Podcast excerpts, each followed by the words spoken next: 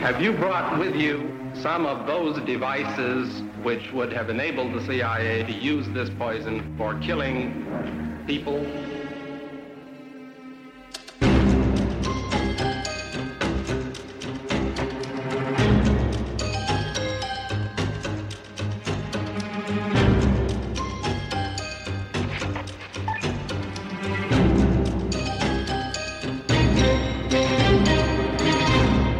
Det är inte något nytt för amerikaner att spränga gasledningar om man säger så. Det har man gjort förr. Du lytter til det hemmeligste af det hemmelige. Et program om den kolde krigs hemmeligheder. Mit navn er Anders Christiansen, og med i studiet er dokumentarist Christian Kirk Muff.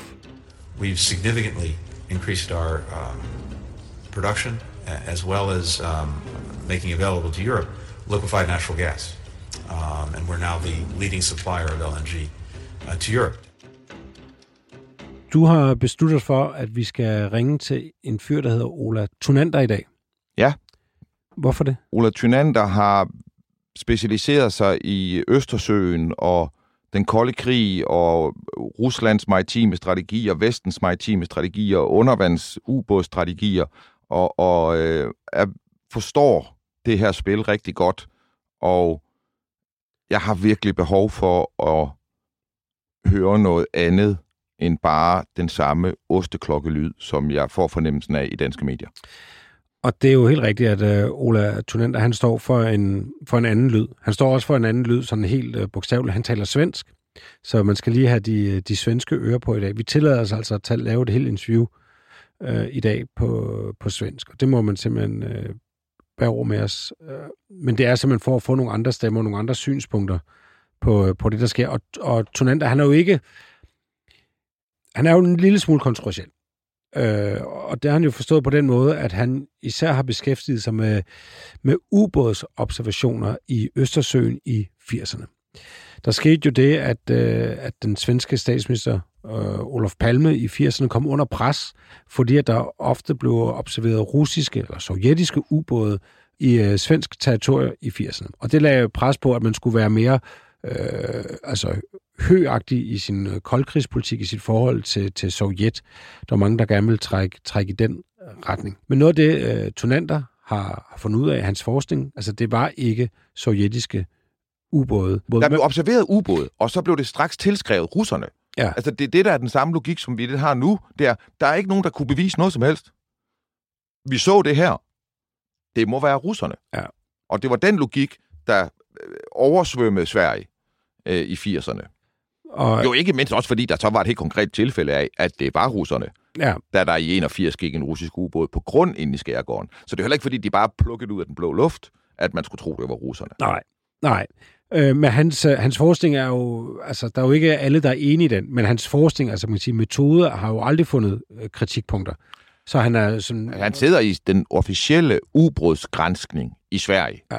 Altså den er Folketinget eller Landstinget nedsatte grænskning af, hvad der foregik med ubåde i Skærgården under den kolde krig. Der var han det civile medlem af den grænsningskommission. Ja. Han er professor i fredsforskning. Han har talt personligt med en lang ubrudt kæde af CIA-chefer og vicechefer og chefer for marinen og chefer for marinens efterretningstjeneste, og han kan på fingrene alle efterretningsafdelinger i alle hjørner af den amerikanske stat. Ja, så der er ingen tvivl om, at han er en autoritet, men han er altså også en type, skal vi sige, der, der skiller, øh, der deler vandet. Nej, jamen, jamen se, det, det er nødt til at lige tage mit forsvar her på det, fordi det er jeg også enig med dig i, men han er jo netop en, som hele tiden forsøger at sige det, som man ikke må sige, hvis man skal følge hegemoniets øh, regler. Altså, han forsøger at, at sige, jamen, fordi det amerikanske militær siger, at det er sådan, så behøver det altså ikke at være sådan. Eller fordi det norske militær siger, at det er sådan, så behøver det altså ikke at være sådan. Mm. Og så har han jo flere gange lykkes med at bevise, at ja, det var ikke lige sådan, som de sagde. Mm. Skal vi ikke uh, byde ham velkommen? Det synes jeg.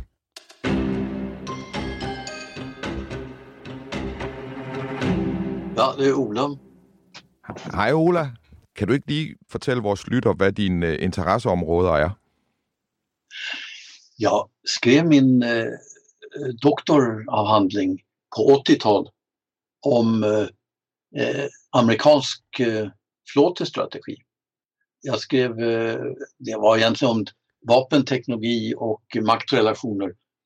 Men det var alltså en, ja, jag disputerade på den avhandlingen i 89 och sen så var jag, eh, så var jag då seniorforskare på det norska fredsforskningsinstitutet och var där eh, ansvarig för, för ett program om utrikes och säkerhetspolitik.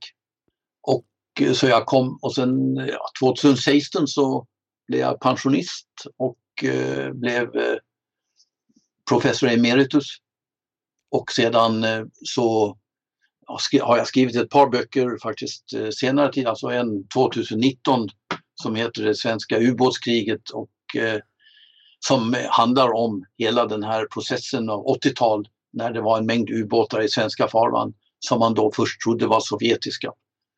Och sedan så har jag, eh, så skrev jag en bok, en bok som kom för ett år sedan eh, om eh, som heter Navigationsexperten som handlar om den här ubåten som gick på grund utanför Karlskrona 1981 och som var en sovjetisk ubåt så att säga.